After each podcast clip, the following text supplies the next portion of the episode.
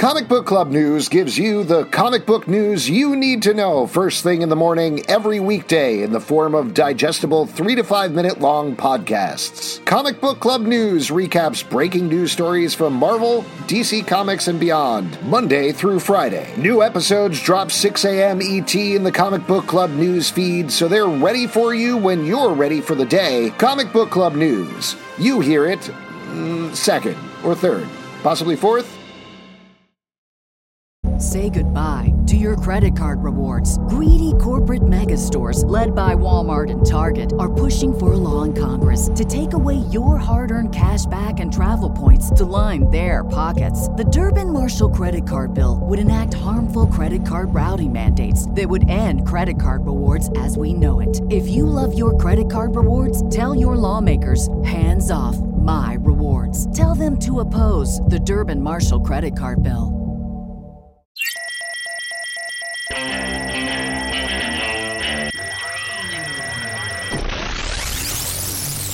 What is up, everybody? Welcome to the Stack. I'm Alex. I'm Justin. I'm Pete. And on the Stack, we talk about a ton of books that have come out this week. Let's kick it off with Scarlet Witch, number one from oh, Marvel. man. Written Oh, by this. Steve Orlando. Whoa. banger right on the box. Don't ruin it. I, I don't know what Pete thinks about this book. Written by Steve Orlando, art by Sara Pichelli. Now, this is, of course, a new number one that is picking up on the legacy of Scarlet Witch. And I'll throw out up front the thing that I really liked about this is this is a really concrete, smart concept about Scarlet Witch restarting at a store that has a magic door that brings people in need directly to her. Feels like a very clear pitch, clear idea. I always really respect that in a number one. And I also respect the fact that it didn't go for the typical Scarlet Witch stuff of Chthon and her history. It touches Yeah. on that, but it hits it in a very different way. Like Pete, I really appreciated this book. Pete, why did you think it was a banger, though?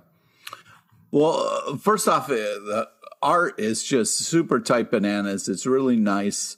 Um, and, uh, you get, they get through so much in this issue. You get really excited about where it's going, but you, there's so many cameos. There's, they tackle a lot of things at a good pace. Like she goes through like uh, three adventures in this issue, and it's just really impressed her to see her handling business and how she's going about her day and her new kind of business. And this, and I think it's such a great job of like this magical door where uh, somebody needs help, they walk through it, and uh, boom, let's get it going. So I thought it was such a great choice uh, to have that door and kind of have her have this like central location, put her in one spot and see what she can do. I think it's it's a ton of fun. I agree. The Sara Pichelli art is very dense plantains, um, and I think that um, the story is really fun. Like Alex was saying, like to really go in hard with the premise, like. We're setting up shop, and the magic door brings people, and we get to see it twice. Once in a fun way that sets up the issue, and once is a great last page reveal that I thought was a great way to introduce some intrigue and um, great um, continuity stuff into it. And I got a shout out, Steve Orlando, upstate New York guy. Get a shout out to Utica Greens in this is a local Yep. delicacy, and if you haven't had Utica Greens, this is like a great day. Alex, you know what I'm talking about? You know I what I'm don't. talking about? No, I want to hear about it, though. Come on, Utica. City in Utica. upstate New York. Get up, Utica. Get up.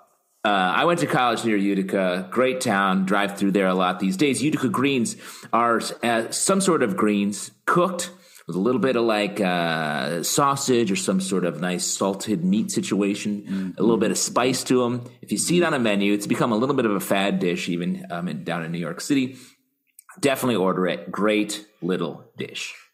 I am shocked that we've gotten four minutes into this podcast or so, and Pete did not mention that this comic also canonically introduces Darcy, his favorite character from the Marvel Cinematic Universe of this comic.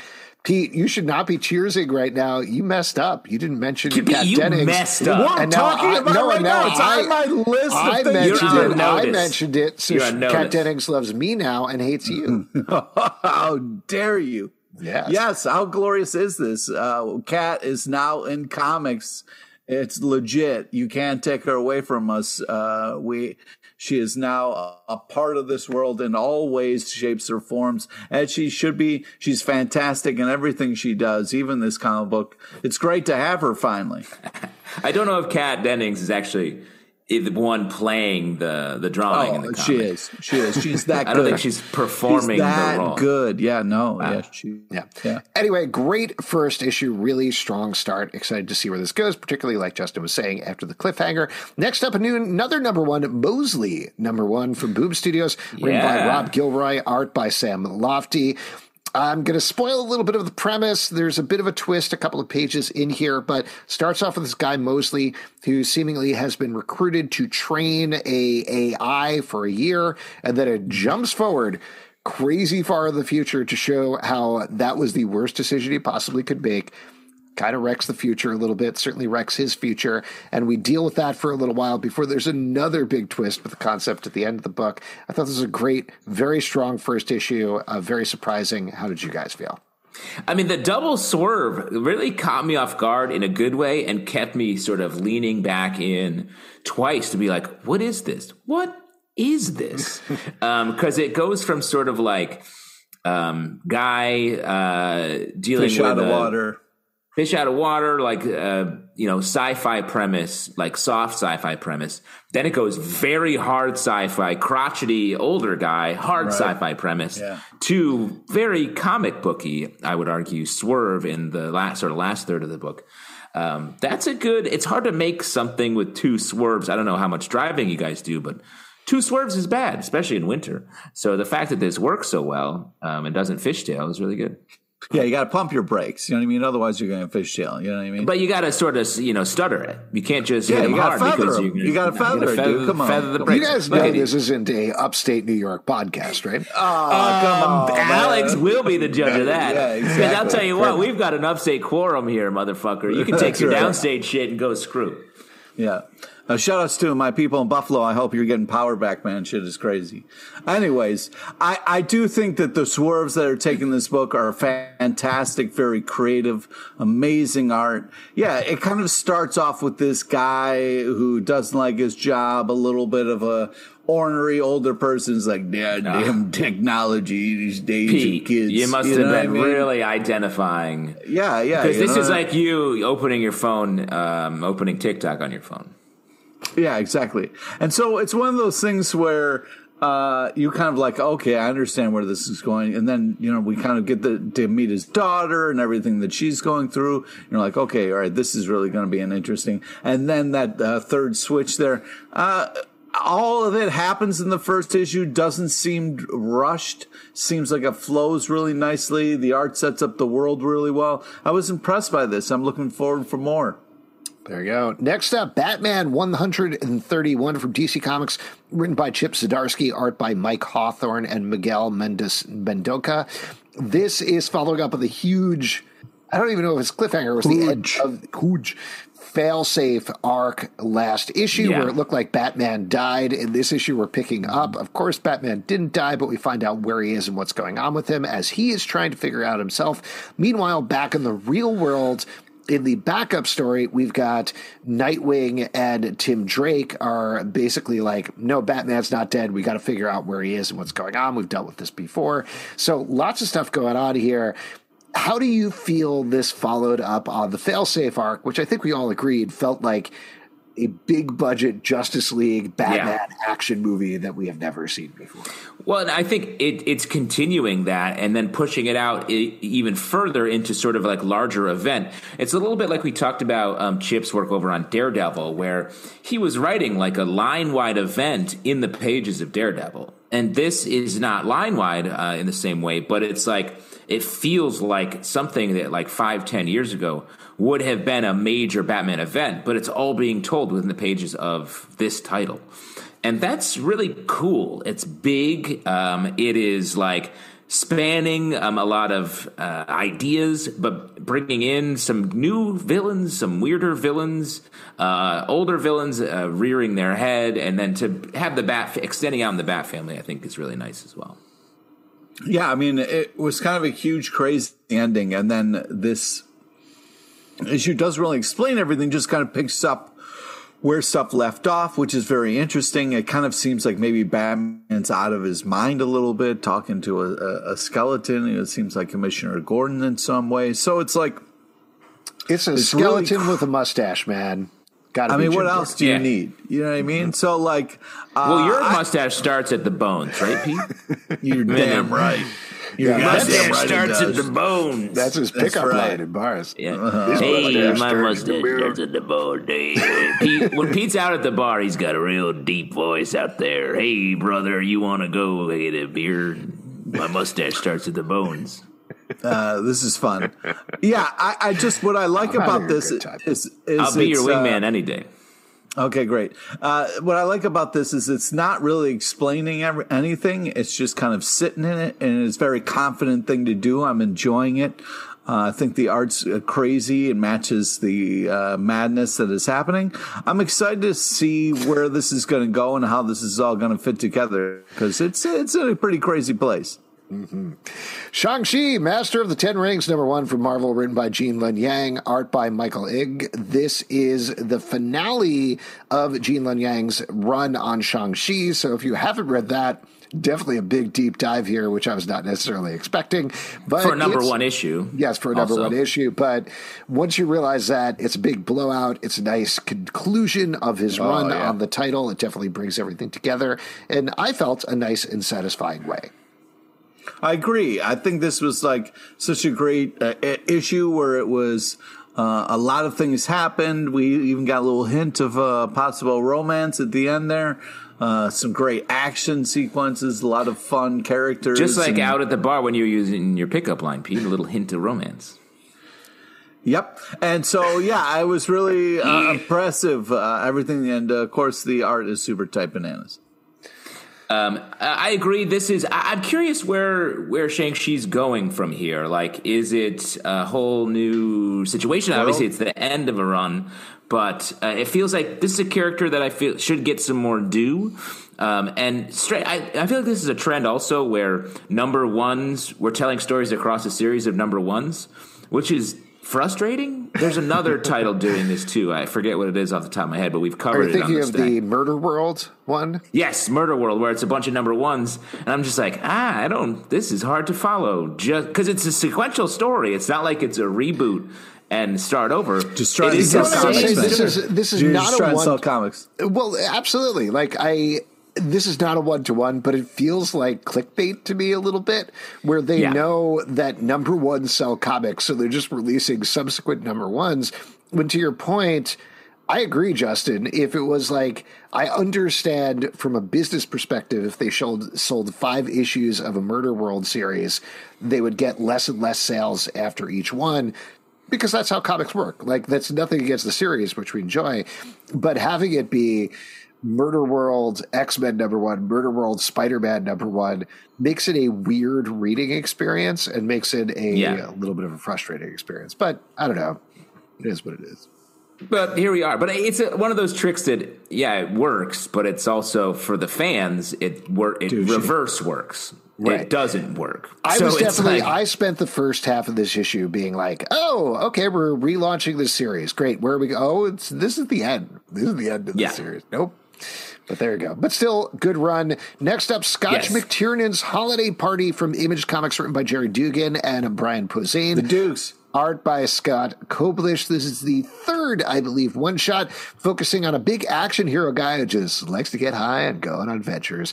This time they're getting a riff on a Christmas carol that's dealing a little bit with some uh, billionaire wealth disparity type stuff, very specifically Yeah. Elon Musk, it feels like, uh, though they don't explicitly say that. Um, to me, this is the least of the three Scotch McTiernan books that we've read. Uh, but I want to turn to our weed expert, Pete, see how he felt Oh, about well, it. hello. yeah, Hello, what, uh, Pete, yeah. what is weed? I've been trying, wanting to try this stuff. Oh man, uh, you're in such a good hands right now. Listen, no, I, I think this is you know just this kind of fun uh, stoner humor stuff. Weed thing, hilarious. You know what I mean? The Santa mm. Claus and Mrs. Santa Claus split up. That's just fun, creative. And then what I like about it is we're going to do this three ghost kind of Christmas bit until we're too stoned to be like, oh, let's just walk away from that. You know, uh, yeah, I just think this is kind of just silly, over the top fun uh, with a bunch of weed references th- sprinkled throughout. Um, I agree with you, Alex. I like the other ones better. I think this one, the structure is is we get a we know this structure from other stories, so maybe that makes it a little less. Uh, we're a little bit ahead of some some aspects of it, uh, but um, I think this idea of using. Um, uh, we follow a character jumping around in in opposition to what we just said about launching a series of number ones. The fact that these are uh, seasonal specials feel like we are following a through line, but they are done in ones with the same character doing similar things. Uh, but I think the others had a little bit more uh, fun surprises, while this one is like um, the Christmas story that we've known, with apologies to Mr. Dickens. There you go. From weed to poison ivy, number eight from DC oh, Comics, yeah, written by G. I love, I love edible poison ivy gummies. Mm, they get me fucked up on the inside. hey, did you, you wanna, take one yeah, poison ivy gummy? and the outside because it's uh, you know it's all, all Just real quick yeah. for anybody who hasn't listened before, there was one time that Pete called in sick from our live show because he had poison ivy in his throat. Right? Yeah, I get it so bad it shuts down everything. I almost. Well, you can't put it. You can't smoke it, Pete. You can't inhale it in that way. Yeah, I know. Uh, trust I me, I, I, know. Inhale the poison ivy, right? And and let me, if I remember the story correctly, and maybe you don't want to relive this, but you were at a graveyard somewhere, right? A cemetery, and like somehow rolling around in poison ivy, right? Uh, we visited a graveyard, and I somehow got poison ivy. If I'm anywhere near it, it, it, I, I get Sorry, it. you were crazy. rolling around in a graveyard. What were you? I was not rolling around in a graveyard. Yeah, were you I, doing? Yeah, you walked up to uh, a lady at one of those graves and like, "This mustache go down to the bone." what is what is that? What, what I love the best thing about cemeteries is to, for the people you love, you leave flowers, and your enemies, you plant poison ivy on their grave. Yeah, in your face. Yeah. That's what you were doing is like really cursing some enemy of yours. So this is written by G. Willow Wilson, art by Atagun Ilhan. In this issue, Poison Ivy is fighting a old enemy who has brought back her evil-ish, I guess, virus plant that she was layering in across the United States. In the first arc, we get a uh, nice bit of empathy from Poison Ivy in this issue that I wasn't expecting. Yeah. Uh, what you guys think about this one? I I think this story is really, um, or I think this this series is really smartly told. Um, I think the first uh, issues where Poison Ivy was going around killing people and uh, starting a um, a genocidal, uh, yeah, fung, fungal outbreak that she's going to pull the trigger on eventually. Yeah, and it was scary and felt big. It felt like a Black Label book, despite the fact that it is in regular continuity. And I like that the book is starting to push through that premise a little bit and getting into other stuff. She gets in trouble. She's uh, affected by this sort of villain or this person from the past who's coming back to trap her. Um, she meets someone else who um, uh, she got who she got them fired basically or killed their boss killed her boss so it, like it, it's bringing a little bit of continuity bringing a story together and getting into some big emotional stuff too it's really really smartly done a lot going on yeah, I really liked the ending. I thought it was a super sweet ending, especially from where it started, where it was real dark and big. I liked how small and kind of sweet it got. Um, creepy yeah. ass art. Uh, the story takes a lot of twists and turns, which is very interesting. It, it where it started to where we are Swerves. now. Yeah, yeah, it's been all over the place. You don't want to swerve too much, but if you're uh, a really good comic like this is, you can you can swerve all over the place and be able to pull off some amazing stuff. Uh, but yeah, if you ask me, the art's the real hero here. Joe Fixit, number one from Marvel, written by Peter David, art by Yildiray Cinar. This is going back in time to when Peter David was writing back Joe Fixit, the enforcer in Vegas, and we're catching up to an old storyline there involving Spider Man mixing in Kingpin. I thought this was great. I, I mean, I love the Joe Fixit storyline. It was fun to revisit it. I know Peter David was doing a bunch of these, but this really worked for me. How did you guys feel about it? I, I don't know if you have the same level of nostalgia for this storyline. I know I do. I'm, I'm, a huge Joe Fixit fan. I mean, uh, the fact that you know, uh, not only did they bring him back, but they brought him back right. You know what I mean? Pinstripe suit, check. Wingtips, He looks good check. He's looking, uh, you know, it's tight. It's looking real nice on him, and he is. Uh, it's great to see him back and uh, you know back in Vegas handling business. And it was awesome to see him go toe to toe with Kingpin. He got a little Spider Man sprinkled in there. This was a ton of fun. Really brought me back uh, to when I first started reading comics. Uh, and first started checking out Joe Fixit. I, I had a great time with this. I thought it was a lot of fun. It'd be interesting to go back and reread the initial Joe Fixit arc because it's a weird idea. The, the Hulk, um, someone who smashes stuff and is like mad, is like, nah, he's gray now. He puts on a suit and he works as a Vegas enforcer uh, for local mob people. I was like, it's such a strange turn. What? Yeah, I mean, what? What's what's you know? Who you knows, right? Yeah. So like it's uh, it's funny to be back here and sort of a story that doesn't blink at that premise. It's just like nope, that's where we are. In fact, we don't even really see Joe Fixit until a bit later in the issue. We see Spider Man for a lot of it. Kingpin, Spider Man is doing this classic putting spider tracers on stuff. Um, oh, which yeah. can't believe that trick still works. Um, but good to see Joe Fixit back. Where does he get his suits tailored? I want to know. Radiant Pink, it's number two from Image Comics, written by Meghan Camarena and Melissa Flores, art by Emma Kubert. In this issue, Radiant Pink and a woman from the hospital that she saved last issue are trapped in various dimensions. They keep jumping through the dimensions and maybe jumping into love with each other. Oh, I continue to enjoy the Radiant universe. I thought this was very fun, and particularly for Emma Kubert's art. I thought there, she gets to play around in a bunch of different dimensions, and that was very fun to see. Yeah, it's just uh, you know this continues to deliver. We have some time traveling, maybe love back and forth. Just just fun. They're having a great time with it. You got giant cats and giant cat robots. I mean, art's great. They're having a great time. What's not to love here? Uh, the Radiant Universe continues to just be a confident storytelling unit. And this um, second issue, uh, like the letters page has a title. They're getting into the, feels like old school comics, but with um, uh, new stories, new characters, obviously. And, uh, I wonder. I know we spent a lot of time, or I do anyway, speculating about the Radiant verse, about what's up with it. Um, is it just going to keep expanding out, sort of like uh, like the planets, or is it all going to like smash together at some point in the near future with a big event? Do we have a big event coming? Do you think? Yeah, we definitely have a big event coming. They've been teasing that in Radiant Black, so I think they are going to keep expanding it until there are enough characters and enough people fleshed out there that it will feel like a legit crossover and I respect the fact that they're taking their time, that they're not doing yeah. like we've done yeah. a year, now we're doing our crossover, everybody's coming together. Instead, they're really taking time to figure out all of these radiants. We haven't even had series for all of the radiants yet. Uh, they're adding some new characters as well with um, no one, and I'm forgetting what the other one is uh, Inferno Girl Red, I think is the title. So mm. we're going to get a couple oh, more right. there. So it's going to be a while, and uh, that's great. Keep it going, build it up. Should be yeah. good stuff. Buckle up, Justin. We still got more to go. Let's ride.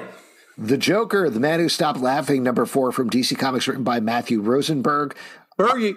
Art by Carmine Di Giandomenico and Francesco Francavilla. In this issue, our maybe Joker, maybe not Joker, not 100% sure, is going through a hospital and trying to escape from the police. Meanwhile, in the backup story, we get a little bit of a clue as maybe what is going on with these two Jokers, though maybe it's a feint, maybe not. I guess we'll have to see.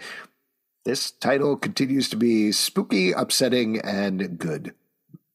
Yeah, I mean uh, the the art is STB to the max. I mean, this is some really crazy looking stuff, which ma- matches the vibe of this book. I mean, uh, we have different Jokers kind of doing different things. He's running around a hospital here, causing chaos. Uh, fun bits about uh, Batman with the sick kids there. I, I liked him ripping on Robin and taking shots at Red Hood. I thought that was fun stuff. If you read a lot of comics, you can get these bits. Uh, I just think it's just a great use of Joker and the chaos. And uh, the fact that he's kind of struggling with what to do with this other Joker is also kind of interesting. Um, so, yeah, I'm having a great time with this book. It's super uh, weird in all the right ways. When will we ever run out of Joker stories? I guess not, because here no. comes some more. Um, why, I really like. Why do you the, want them to end?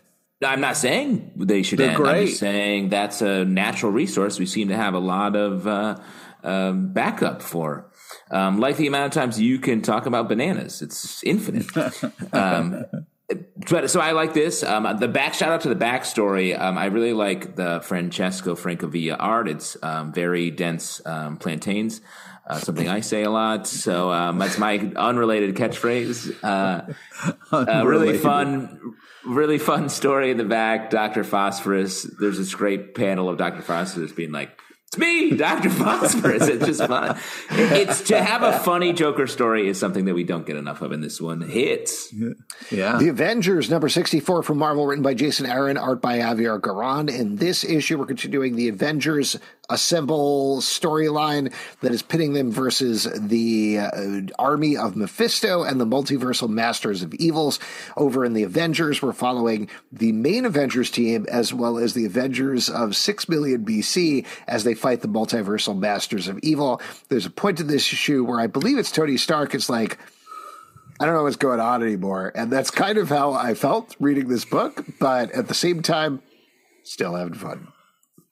Yeah, it's just the ultimate like uh, Jason Aaron is doing the um, the ultimate like Avengers toy box smash them up like it's a rainy Saturday. You get the whole day to play with your toys, so you're gonna get weird. You're gonna mix up everyone's clothes. Everyone's gonna be extra ideas are dropping in. This is like every big idea. It's a smash up of all the villains at their peak, um, with the biggest solutions and ways to beat them happening all the time. While at the same time, telling sort of an intense Tony Stark story. He encounters his dad, or who what he thinks, but also knows isn't his dad. Um, and there's a great page in this where Tony Stark just reflects on like a dozen memories of like mm-hmm. being with the Avengers. And I, it's such a sweet page in this book and the way that Jason Aaron can tell this massive landscape of like big storytelling while also knocking us in, jumping in on these super tiny emotional detail moments is all I can ask for in comics. Yeah, it's really impressive all that is happening here. There's a lot of over the top madness going on, but also really sweet small stuff as well. Plus, I love a good Doom last page reveal, and man, is this a, it's a big one. Say goodbye to your credit card rewards. Greedy corporate mega stores, led by Walmart and Target, are pushing for a law in Congress to take away your hard earned cash back and travel points to line their pockets. The Durbin Marshall credit card bill would enact harmful credit card routing mandates that would end credit card rewards as we know it. If you love your credit card rewards, tell your lawmakers hands off my rewards. Tell them to oppose the Durbin Marshall credit card bill. It's only Teenage Wasteland number two from Dark Horse Comics, yeah. written by Kurt Pyers, art by Jacoby Salcedo. In the first issue of this book, we met a bunch of teenagers who were doing very typical teenage stuff. And then there's a mm. cliffhanger at the end where they ended up in a I would say teenage wasteland, I guess. We find out uh, post apocalypse. There you go. Yeah. We find out post a little bit more about what's going on, as well as a bunch of weirdness in this issue as we continue to follow the characters. Um, if you are a fan of What's the Furthest Place from Here, this is the yep. direct one to one, particularly because of the Kurt Pyers connection. Uh, great stuff. Uh, yeah, I agree. It it has um, it's a smaller scale story. Um, what's the furthest place from here? Sort of feels like it's going into the the warriors uh, nature of it with all the different gangs and sort of big world interaction between everyone. And this feels a little bit uh, an equally uh, or similar weird post apocalypse world where we don't quite know what's happening happening, but we're we're focused on a smaller group of people though we have a expansion at the end of this issue into at least a new character um, that is related to them in some way that we won't spoil. But um, really in violent fights at the end here, right? Yeah. Anybody Yeah. else? Pete, bloodthirsty, licking your lips, love the taste of blood in the morning. Oh man, nothing gets you going. I, I think we've seen so many post Pac stories before, but what I really like about this is there is a brightness to it. There is some hope to it. There is.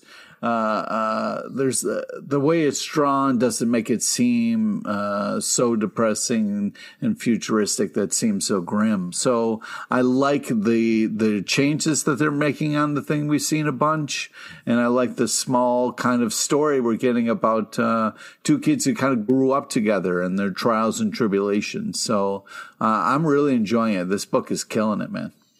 Planet Hulk World Breaker number three from Marvel, written by Greg Pak, art by Manuel Garcia. In this issue, the Amadeus Cho of 1,000 Years in the Future is trying to track down Jen Walters, who it turns out is powering, if not the entire planet, at least a part of it with her gamma City. powers. Lots of other returning faces this issue as well. Pete, I know you were geeking out about this one, so take it away. Talk about Yeah. post Pac. We got post Greg Pak coming back with more Yeah. Pac. Yeah, exactly. That I'm going to get to that if you'd let me talk. So uh, this is just great times. Okay, we're learning more and more, tons more action, tons more adventure, traps being set. I mean, I I I just love waking up in a world breaker world. You know what I mean? Um, this this is the most Greg Packing it uh, story that Greg Pak has ever done, and I'm loving the Greg Pak out of it. You know what I mean? It's just Pak on Taka Pak, and I can't Excuse get me? enough of it. I'm just I uh, I I love the characters, the the the use of Amadeus Cho, the the all the different kind of stuff. We even it's a great use of She Hulk in here. This is just a ton of Pak-tastic fun. Like uh, Pokemon, Pizza Pokemon who can only speak in the word Pock. Uh, a Pock on both your houses, I say, because this book is um, wild. It takes uh, uh, the old uh, Planet Hulk stuff and gets one step weirder, one step away from Hulk into other Hulks that we don't see coming. Like, sure, I've powered a city with my gamma radiation in my time, and it's hard work. So it's great to see, or at least a borough, parts of Brooklyn, the neighborhood anyway. I just plugged in and kept it going for a while. So I get what She Hulk's going through here. She had to step away for a minute, and then it's like, hurry up, get back and power the city, because that's how the city is powered. Um, I'm curious, is this story going to continue to get sort of weirder and dig Yes. deeper into random Hulk pockets? It That's feels right. like yes. And by Hot pockets, pockets, I mean baby. P uh, P A pockets. Greg pockets. we do have a good time. we have a good time. We speak in nonsensical sentences, but that is fun for us. Greg pockets. Gotham City Year One, number four from DC Comics, written by Tom King, art by Phil Hester. In this issue, we're dealing with the ramifications of the last issue, where it turns out the baby that Slam Bradley was trying to find the entire time is dead. And he gets the shit beaten out of him repeatedly because of this, leading to a bunch of encounters with other characters. I will say, I feel still a little mixed about this title for hmm. issues in, even hmm. though I like Phil Hester's art. I'm curious to hear what you guys think. And then once we get through that, I have a very spoilery question that I want to ask you. Ooh. well, I feel like what is this book? This book, Tom King um, is the Tom King of not really of being a little coy about his storytelling. Sure, But this one feels almost it's like one it's one step out of reach for me as a reader. And I really like Slam Bradley. I maybe like too dark. It's not even about the darkness because there are other darker books that we read. It's I'm just like what what is the story? I, I see st- stuff is happening. Um, there are characters together, but the thing is like it feels like we're dealing with uh, Thomas and Martha Wayne and a part of their history that we haven't really seen before. But is that what it is? Because it feels like it's too different to match up with the the continuity that we know. So I, I, just need i feel like i'm missing one like connective bit of connective tissue to be like ah yes i see where this fits and i see what the point of this is. So i'm hoping uh, this is the fourth issue. Um, i think now is the time to get to it. I, I don't it's hard to doubt tom king um, because yeah. his work is very good across the board. But i'm i yeah. think i really need the the thing here well, first of all, just a point of clarification that may help a little bit, and I just very quickly double check this to make sure I was wrong. The characters aren't Thomas and Martha Wayne; it's Richard and Constance Wayne. Oh, right. So, yes, yeah. yes, right. So th- that is something that, like, reading this initially, I thought they were Martha and Thomas as well. They're not. Um, here, can we get into a spoil real quick? Because this is a thing sure. that I, I, think is the point of this book. Because as far as I can tell, it's not a black label thing. It's in continuity. And part of the conceit is it's a story that Slam Bradley is telling to Batman. I think the point of the story is that Slam Bradley is Batman's grandpa.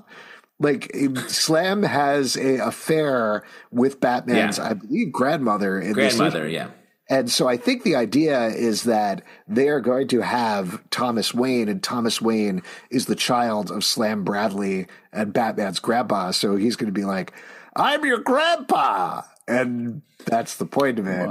I don't know if that makes I it worth not. it necessarily, but I, that's my guess. Why?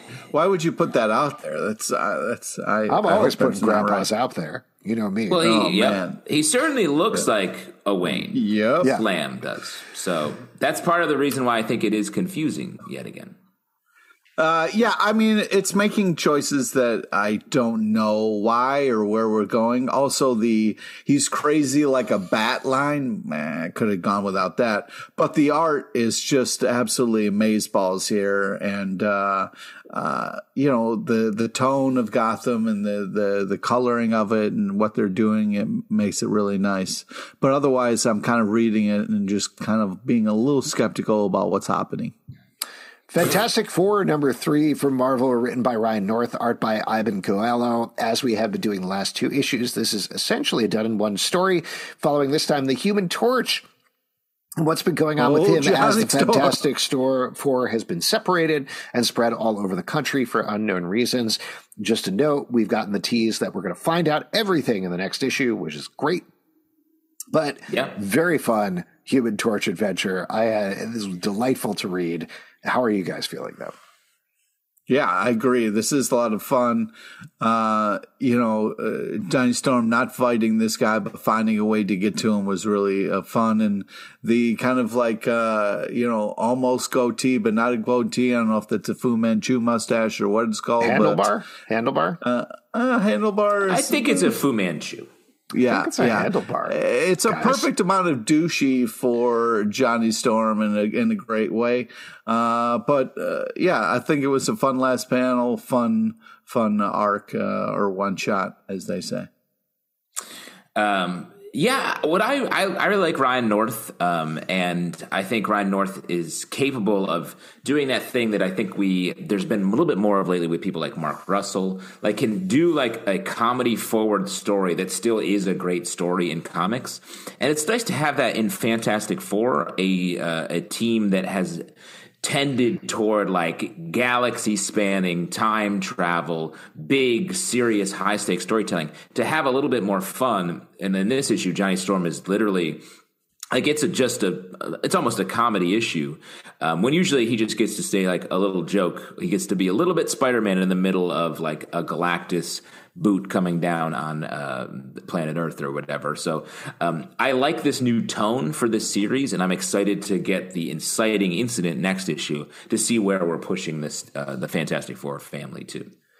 The Approach, number three from Boom Studios, written by Jeremy Haun and Jason S. Hurley, art by Jesus Hervas and Leah Caballero. As we mentioned with previous issues, this is essentially Alien meets the thing set in an airport. We're getting a lot of characters who are trying to track down the monster who is killing them in this issue. No big surprise here. The monster kills a lot of them instead. Monster winning. Oh, there you go. Monster winning so far. Maybe winning forever. I guess we'll have to see. Uh, this is a great horror movie in comic book form. Yeah, I agree. It's a you know fun you know monster loose. What's going to happen? You know, I just didn't you know the evil grandma at the end. I was a little like oh you know because you love grandmas that are not evil. Yeah, yeah, I like a badass grandma. This is an evil grandma, so it's not Still it's badass in my- though. I don't like it. Don't like In fact, your More ass bad. is worse than usual, I would say. Worse ass. it. I don't Pete. uh, appreciate what you're doing there. What's badder than badass? Worse ass. Nope. That's not Worse true. ass bananas, we say about this book. Moving on to the Uh, next hold one. on, real quick. As someone Wait, who great is- art, great art. I'm going to an airport in like an hour, so this monster at an airport thing is really not uh, hitting well with me. But um, the mon- the rate at the rate the monster's winning here, I don't know what these humans are going to do. there seems to be no weakness, and in fact, the the monster just got an ally, a human grandma ally. Who uh, you know, based on the Golden Girls, you know, older older grandma types can do anything. You know. Oh So- yeah, that's true. Secret Invasion number three from Marvel, written facts. once again by Ryan North, art by Francesco Mobili. This is essentially a stealth Maria Hill series as she's trying to track down Skrulls throughout the Marvel Universe. We had a big cliffhanger the last issue where Tony Stark was revealed to be a Skrull. We find out a lot more about that in this issue and how it ties into the Squirrel Girl series from back in the day, also from Ryan North. So nice little shout out there. There's some Yeah. Pretty gross twists involving Tony Stark's tongue that happened by the end of the issue. Um, I I'm really enjoying this in a way that I was not expecting. How about you? Well, Yeah. shouts to the art. The there's a great two page spread uh, right at the beginning of this that is just excellent.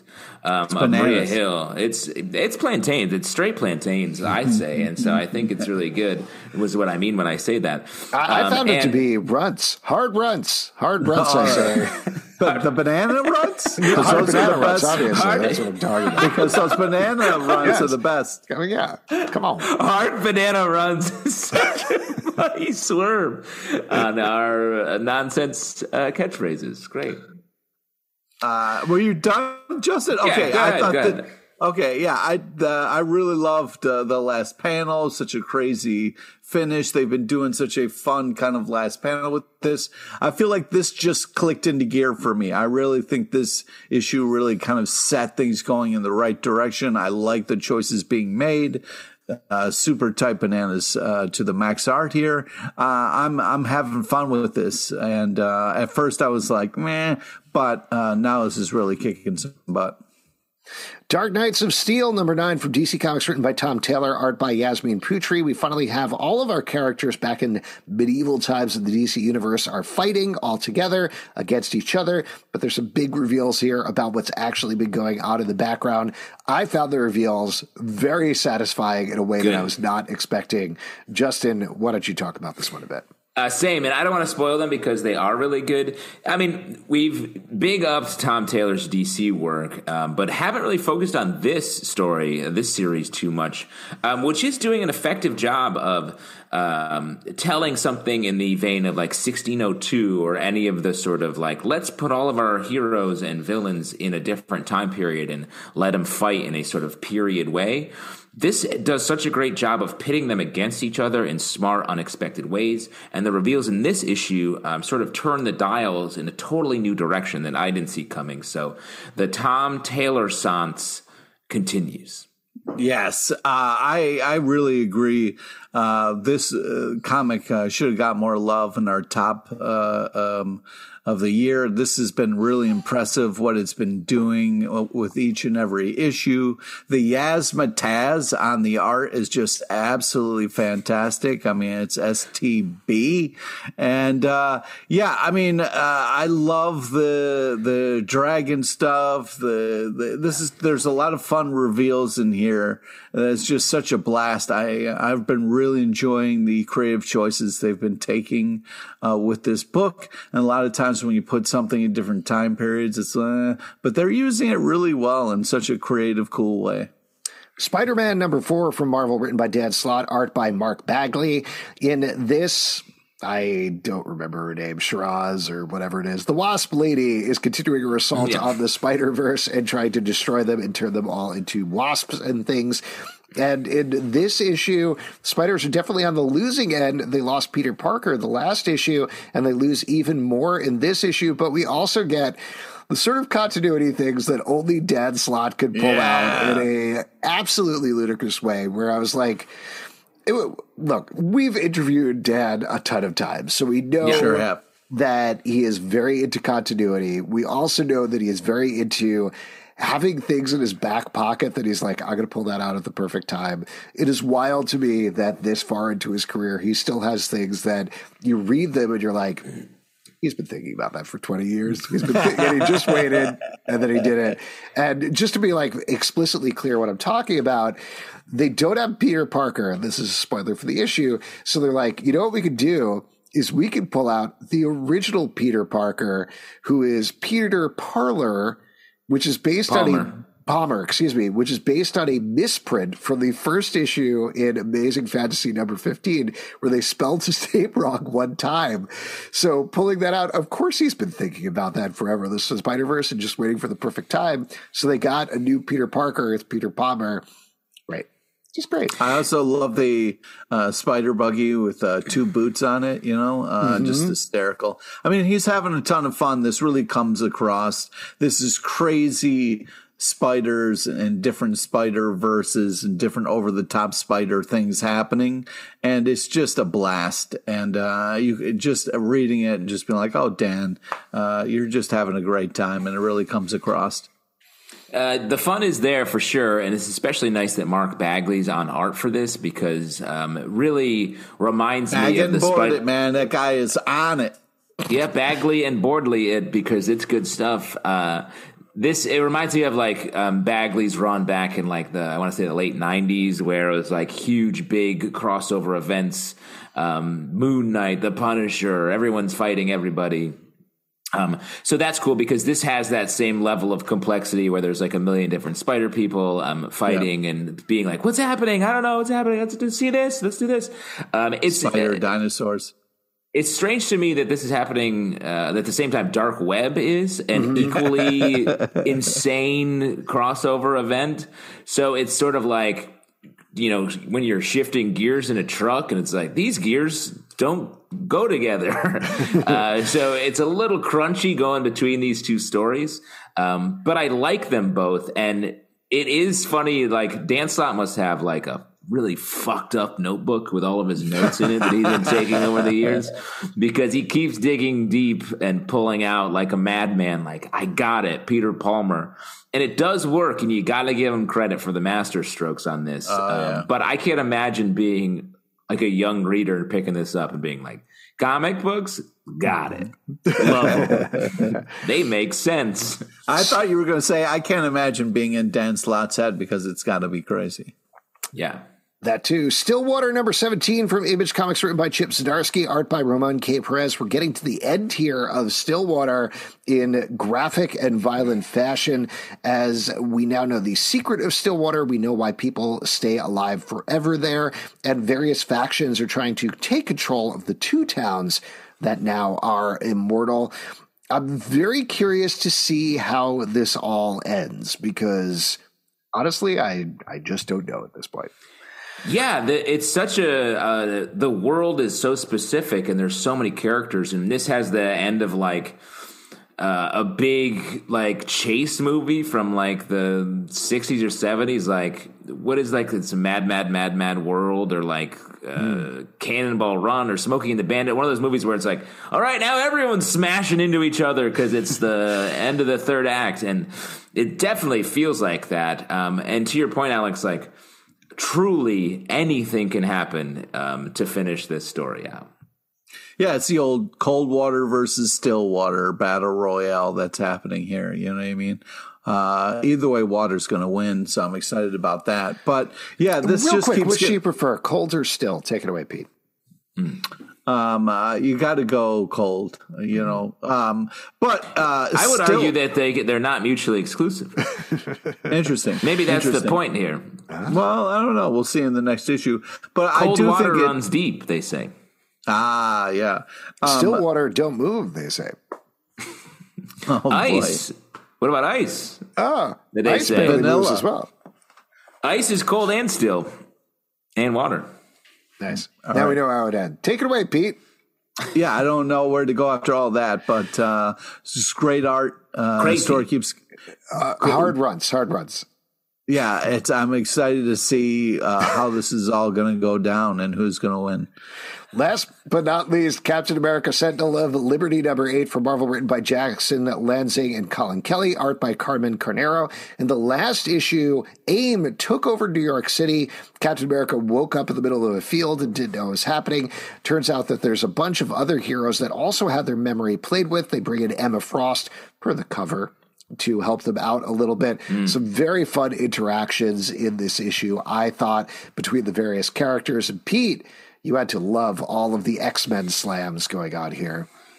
Yeah, I mean, this is really crazy. I mean, at one point, Captain America says, mommy, and then Emma Frost shows up, and I'm like, what the fuck is happening? I love that moment. So the backstory is at the Hellfire Gala, he made a deal with Emma Frost, and Emma was like, I owe you a favor. I don't remember specifically what happened. Captain America, I think, foiled some thing that Moira MacTaggert was doing for via Jean Grey or was involved yeah, in yeah, it. Yeah, whatever, whatever. Yeah, anyway, yeah, it's like all you got to do is say this keyword, and of course, the keyword that Emma Frost gave to him was, "You have to think, mommy," and then I will show up.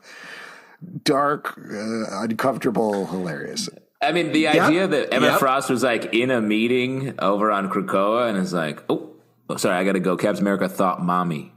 got to run. I'll be back. I'll be back shortly.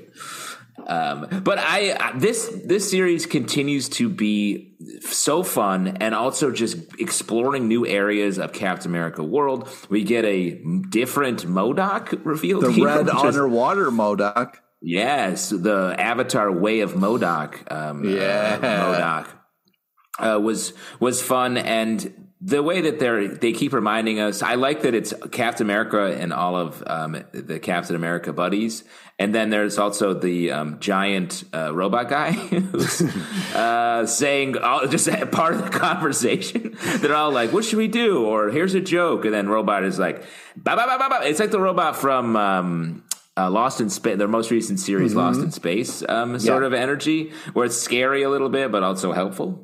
I guess that's what all robots are technically now. Um, and we get a nice sort of turn at the end that is fun. I don't know exactly what it means, but I'm excited to find out. Yeah. And that is it for the stack. If you would like to support us, patreon.com slash comic book club. Also, we do a live show every Tuesday night, at 7 p.m. to Crowdcast YouTube. Come hang out. We would love to chat with you about comic books.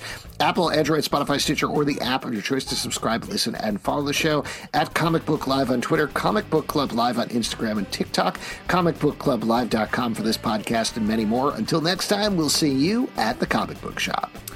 For super tight bananas and hard banana runs, I'm very dense plantains. Good night.